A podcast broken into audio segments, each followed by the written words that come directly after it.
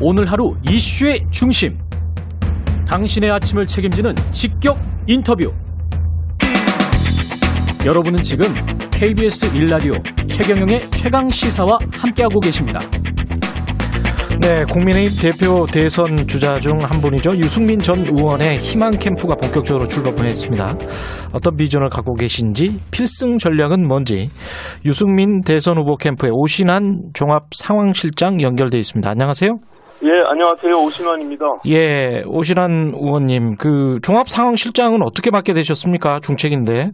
아, 예. 예. 그 유승민 후보와는 오랜 시간 그 개혁 보수의 길로 정책 동지로서 같이 해왔고요. 예. 예, 뭐 우리 국가 사회적으로는 뭐 해결해야 될 산적한 문제들이 있는데, 아, 저 개인적으로는 차기 대통령은 그런 문제를 해결할 수 있는 능력 있는 어, 대통령 후보가 되어야 된다.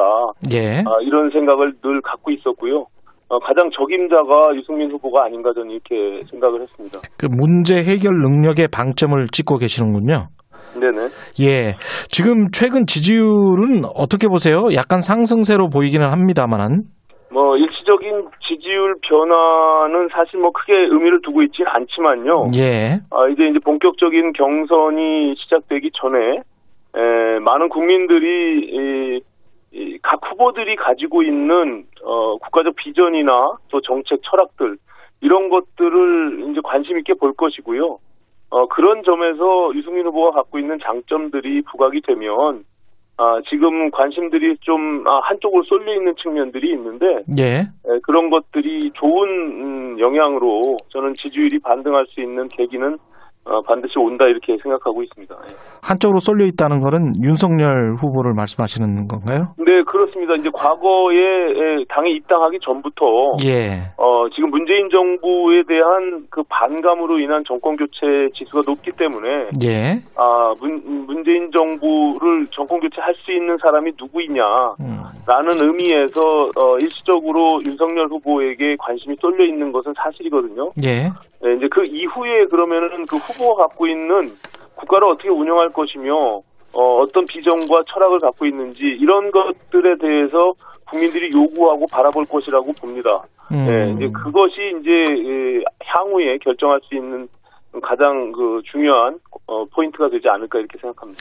유승민 후보가 말씀하신 반 문재인만으로는 안 된다. 이것과 같은 맥락이라고 보여지네요. 지금 네, 말씀하신 게. 물론입니다. 지금 뭐 이 정부가 갖고 있는 한계라는 것이 어, 그, 기본적으로 공정과 정의를 외쳤지만 그 위선과 이중성에 대해서 다 국민들이 이제 알게 됐고요. 또 어, 굉장히 무능하고 무책임한 지금 국민들이 고통받고 있는 뭐 부동산 정책으로부터 또 소득주도 성장에 대한 경제 실책 뭐 이런 것들을 그럼 차기 정부에서는 어떻게 해결할 것이냐 음. 아, 이런 문제가 남는 거 아니겠습니까? 예. 거기서부터 오는 반감이니까 예, 그렇다면 결국에는 유능하고 능력 있고 준비된 대통령을 선택할 수밖에 없다 이렇게 봅니다. 이 대통령이라는 게 뭐 그냥 순간 가- 일시적으로 갑자기 나타날 수 있는 예, 그런 문제는 아니거든요. 예. 예. 지금 캠프 구성이 꽤 화려하던데요. 네. 예. 전현직 의원 19명 참여하고 계시고 잠깐 소개를 좀 해 주시겠습니까? 캠프 구성을? 아, 예, 지금 뭐 현역 국회의원들이 이 8분 정도 참여하고 있고요. 예. 예, 넓은 의미에서 우호적 관계로 같이 뜻을 하고 있는 사람들은 뭐 많이 있습니다만 일단 어떤 직책을 가지고 어, 활동하는 의원님들은 지금 8명이 있습니다. 그 중에 이제 아, 우리가 어, 삼선의 유이동 의원께서 지금 어, 직능본부를 총괄해서 맡고 있고요. 예. 예, 그리고 뭐 김웅 의원이 지금 대변인을 맡고 있고요. 예. 특히 이제 김혜지 의원께서 예, 비례대표죠. 예. 예, 그 조이와 함께 힘을 실어 음. 주셨는데 예. 아, 쓴소리꾼으로 어, 우리 어, 내부 캠프의 레드 팀이라고 할까요? 예. 그 호칭이 부족한 그렇더라고요. 쓴소리꾼. 예. 네네. 이제 그거는 뭐 김혜지 의원 스스로 음. 나는 그런 역할을 하겠다라고 해서 또 유승민 후보가 가지고 있는 어, 국가적 비전이나 철학 이런 것들에 대해서 동의를 하고 에, 김혜지 의원께서 힘을 모아주셨습니다. 대단히 감사한 일이죠. 예. 국가적 비전을 따뜻한 보수, 개혁 보수, 그리고 공정한 성장 이렇게 이야기를 하고 계시잖아요. 네네. 구체적인 공약도 좀 준비를 하셨습니까? 아, 뭐, 일, 일부 지금, 뭐, 본 경선이 들어가기 전부터, 어, 공약들을 발표한 바가 있고요. 예. 또 최근에는 뭐, 출생률 관련해서, 예, 그 보육 공약 관련한 음, 공약을 어, 기자 간담회를 통해서 한 적이 있습니다. 예. 예, 지금 뭐, 어, 추구하고 있는 방향 자체가, 아, 우리 개혁보수의 길, 그리고, 어, 공정한 성장, 이런 부분들의 방점이 맞춰져서, 어, 그 4년 전에 이미 대선 출마를 하셨기 때문에, 예. 예, 공약과 정책에 있어서는 굉장히 탄탄하게 지금 준비되어 있는 후보가 아닌가 저는 이렇게 봅니다. 예. 아까 잠깐 말씀하셨지만 뭐 가장 큰 이슈는 여전히 이제 부동산이 될 것이다. 라는 이야기는 지금 계속 나오고 있는데 부동산 아까 잠깐 말씀하셨잖아요. 네네. 부동산 관련된 공약은 뭐가 이- 있을까요? 뭐 기본적으로 어, 부동산 공약은 어, 시장에서 어, 공급과 수요의 에, 원칙에 따라서 음. 지금 부족한 공급들을 어떻게 에, 채워 나갈 것이냐 이런 문제가 있습니다. 그래서 지금 뭐 극도로 제한돼 있는 관주도의 에, 이런 어, 규- 어, 공공주도의 이런 어, 공급 정책을 좀 어, 일부 정리를 하고 어, 민간에서 그 시장의 역할들을 좀 제대로 기능할 수 있도록 하는 방법들을 지금 어, 가지고 있고요. 예, 그것이 결국에는 어, 지금 어, 수도권의 예, 지금 부족한 어, 공급들을 채워나갈 수 있는 한 방법이 되지 않을까 저는 이렇게 봅니다. 예. 가격이나 부동산 가격이나 이런 것과 관련해서는 혹시 무슨 정책 목표가 있을까요? 그리고 이제 가격이 지금 이렇게 급등하고 어, 올라가고 있는 것은 예. 소위 임대차 3법에 대한 폐이기도 하고요. 또 기본적으로 공급이 제대로 어, 이루어지고 있지 못한 측면이 있는 거 아니겠습니까? 예. 그러니까 시장에서의 수요 공급의 원칙들을 맞춰 나가야 되는데 특히 이 문재인 정부가 공공 주도를 통해서 공급을 어, 하겠다라고 했지만 실제 공공 영역에서도 굉장히 현저하게 에, 떨어져 있고요. 그것은 왜냐하면 시장에서 어, 재개발 재건축들을 통해 가지고 그 거기서 어, 공급되고 있는 그 공공 기여분을 통해서 우리가 공공 주택들을 만들어 나가고 있는 것이 기본 어, 어, 그런 포메이션이거든요. 예. 그런 것들을 완전히 배제하고 어 공공이 이 독자적으로 어, 이 공급할 수 있는 것은 수도권 쪽에서는 사실 한계가 있습니다. 이게 땅이 없기 때문에 음. 이제 그런 부분들을 우리가 어, 주요 어, 포인트로 보고 어, 그런 시장의 원리들을 잘 작동할 수 있도록 만드는 것이 중요하겠다 이렇게 생각합니다. 유승민 후보와 이준석 대표를 연결짓는 시선들이 좀 있지 않습니까? 네. 이거는 좀 부담스러우십니까? 어떠, 어떠세요? 뭐, 예. 뭐, 이준석 대표도, 예. 어, 어쨌든, 오랜 시간, 어, 개혁 보수의 동지로서, 예. 예, 정치적 길을 같이 해왔고요. 음. 저는 이번에 당 대표 선거에서, 어, 이준석 대표가 되는 그 과정들이, 결국에 국민의힘이 변화와 혁신을 통해서, 어, 더 많은 포용성 있는, 어, 국민들의 신뢰를 회복해야 된다라는 측면에서, 많은 당원들이 호응하고 전략적 선택을 했다라고 보여지거든요. 예. 예, 그 자체로 보면은 저희로서는 뭐 당연히 환영할 일이고, 예, 그것이 더 나아가야 된다라고 생각하지만, 예. 오히려 그로 인해서 유승민 후보에게 역차별이 오는 것은 저는 그것은 부당하다 이렇게 생각을 합니다. 아, 역차별이 예, 뭐 올수 특별- 있다. 예, 예. 예, 특별히 지금 뭐 이준석 대표가 우리 유승민 캠프 쪽에 뭐 우호적으로 유리한 음. 어떤 룰을 만들고 있다라고 전혀 보고 있지 않고요. 예. 예, 그런 점에서는 공정하게 경선 관리를 하- 하고 음. 좋은 후보들을 뽑아서 결국엔 내년도 정권 교체를 이뤄내는 것이 당 대표로서의 목표 아니겠습니까? 예. 저는 거기에 방점이 맞춰져 있다 이렇게 생각합니다. 근데 그 당 공식 행사에 윤석열 후보도 참석을 안 했었고 무슨 보이코트 논란까지 있고요.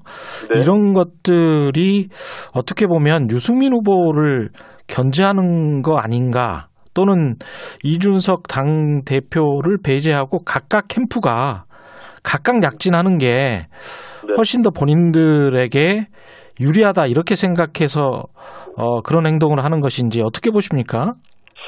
아, 저는 조금 안타까운 점이 예, 예, 윤석열 후보의 입장에서는 야권에서의 지금 1위 주자를 계속 유지하고 있잖아요. 예, 어, 그런 측면에서 당에 입당을 해서 좀 더 이렇게 여유 있고 포용성 있게 에, 본인의 길을 가는 것이 맞지.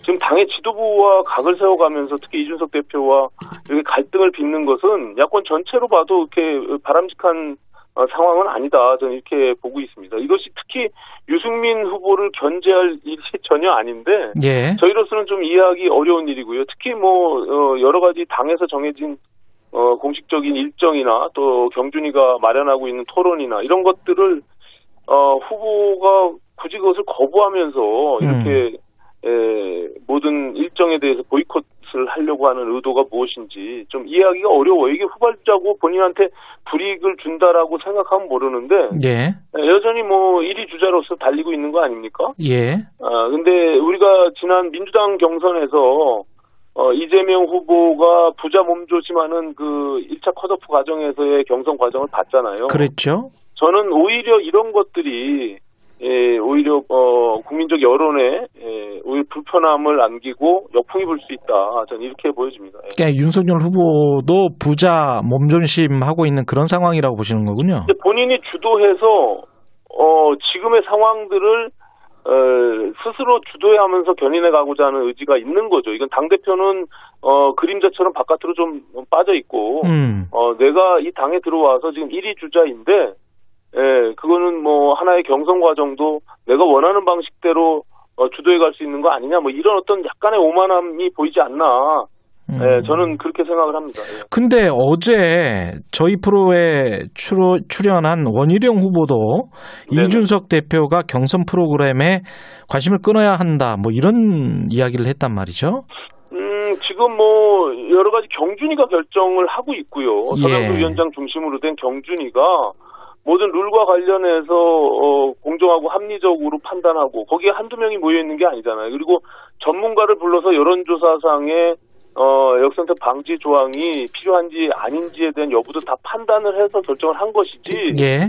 뭐 이준석 후 어, 대표와 뭐 내부적으로 어떤 소통을 하고 있는지는 제가 모르겠습니다만 음. 예, 어쨌든 결정된 경준이의 안을 그 선수로 뛰고 있는 후보들이 가타부타 그것에 대해서 룰과 관련해서 자기 주도 방식으로 어, 끌어가려고 한다면 저는 예. 그것은 뭐 산으로 갈 수밖에 없죠. 왜냐하면 14명의 후보들이 모두가 본인들이 선호하는 유불리에 대한 방식들이 있을 거 아닙니까? 예.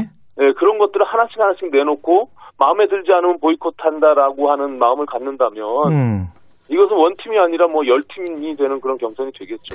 근데 유권자 입장에서는 여하튼 간에 뭐 당내 역학 구도가 어떻든 간에 토론 많이 하고 후보들의 정책 많이 보여주고 거기에서 이제 선택을 할 수 있도록 하는 게 유권자들 입장에서는 가장 이제 편안하고 그게 가장 민주적이라고 보고 있거든요.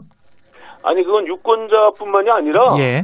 예, 후보들의 입장에서도 음. 본인이 가지고 있는 비전이나 컨텐츠를 국민들께 많이 알리는 게 너무나 당연한 거 아닙니까? 그리고 어 저희가 1차 후보자들 모임을 그 당시 이제 윤석열 총장이 들어오기 전이니까 예. 아 11명이 모였을 때도 아, 어느 누구도 이견 없이 많은 후보들이 어, 토론을 많이 하고 방송에 에, 출연해서 어, 본인들을 알릴 수 있는 기회를 많이 마련해 달라라는 취지의 발언들을 다 했어요. 예.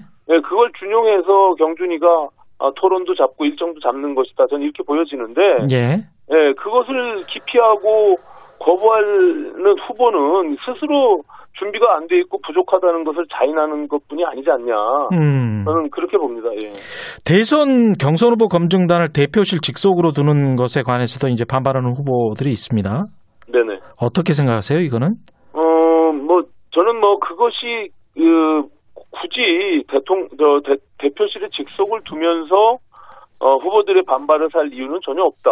예. 그리고 뭐, 그것을 사실상 그 검증이라는 것을, 어, 상대 민주당에서 공격을 할 때 그 네가티브에 대해서 우리가 미리 사전에 준비하고 대응할 수 있는 그런 검증 시스템을 만들자는 취지로 저는 알고 있는데, 예. 그것이 뭐 각 캠프에서 후보들 간의 유불리를 따져서 불필요하다라고 어 뭐 그 목소리가 높으면 그것은 뭐 어, 다- 대표실이 아니라 선관위 산하에 둘 수도 있는 것이고요. 예. 그거는 좀 이렇게 유동적으로 예 하는 것이 저는 바람직하다 이렇게 보입니다. 아까 준비 부족 말씀하셨는데 윤석열 후보나 최재형 후보 같은 경우에 이제 약간의 설화가 있었단 말이죠. 네네. 어떻게 보십니까? 준비 부족이라고 보세요? 뭐, 그뭐 국민들이 다 알고 있는 거 아닌가요? 지금 일단 뭐 최재형 후보 스스로는 뭐 본인이 준비 부족을 인정을 했고요. 예. 그리고 이, 이 특히 대통령이라는 것은 미래에 대한 선택 아니겠습니까? 예.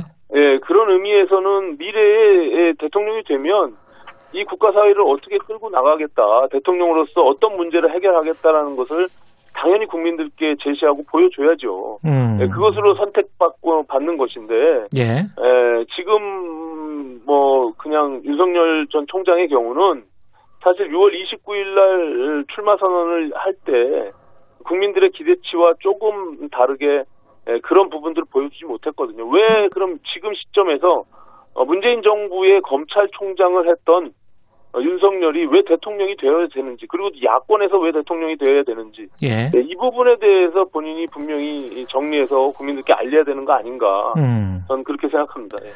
근데 주식시장으로 비유를 하면 윤석열 후보는 고평가 성장주라고 보면 유승민 후보는 저평가 가치주 같은. 예, 예. 근데 저평가 가치주는 계속 이제 저평가에 머물러 있더란 말이죠. 아, 예. 어떻게 해야 될까요? 그 기회가 오지 않겠습니까? 그 예. 저평가라는 것이 예. 예, 제대로 평가받을 때 예, 폭발력을 갖고 있기 때문에 예. 이제 9월 1일부터 경선이 시작되거든요. 예. 예, 그렇게 되면 어, 어, 국민들이 앞서 말씀드린 대로 각 후보들이 가지고 있는 역량과 자질들을 평가할 것이고 또 개인의 도덕성도 마찬가지고요. 예. 예, 그런 관점에서 보면 아, 후보들 하나하나가 이제 들어오겠죠. 지금은 뭐 어떤 후보가 있는지 거의 뭐 야권에서도 지금 아까 말씀드린 대로 한 10명이 넘는 10명이 후보들이 있기 넘죠. 때문에 예. 예, 지금 누가 나왔는지도 잘 음. 모를 겁니다. 그래서 네. 이것이 경선 과정에서 압축돼 가고 예. 그 속에서 아, 정말 차기 대통령은 어, 우리가 가- 우리 지금 대한민국이 갖고 있는 이런 문제들을 해결할 수 있는 음. 준비된 후보여야만 된다. 우리가 지금 문재인 정부의 많은 실정들을 보면서 거기서부터 오는 지금 정권 교체에 대한 필요성을 느끼고 있는 거 아닙니까? 예. 그러면 그 가지고 있는 문제를 해결할 수 있는 사람이 필요한 것이지 그냥 에, 어떻게 무조건 정권 교체만을 이루어야 된다라고 생각하는 거는 일시적인 판단일 수 있다. 음. 네, 저는 그렇게 보여집니다. 네. 알겠습니다. 여기까지 하겠습니다. 말씀 감사합니다. 네네, 고맙습니다. 네, 지금까지 국민의힘 유승민 대선 후보 캠프의 오신환 종합 상황실장이었습니다.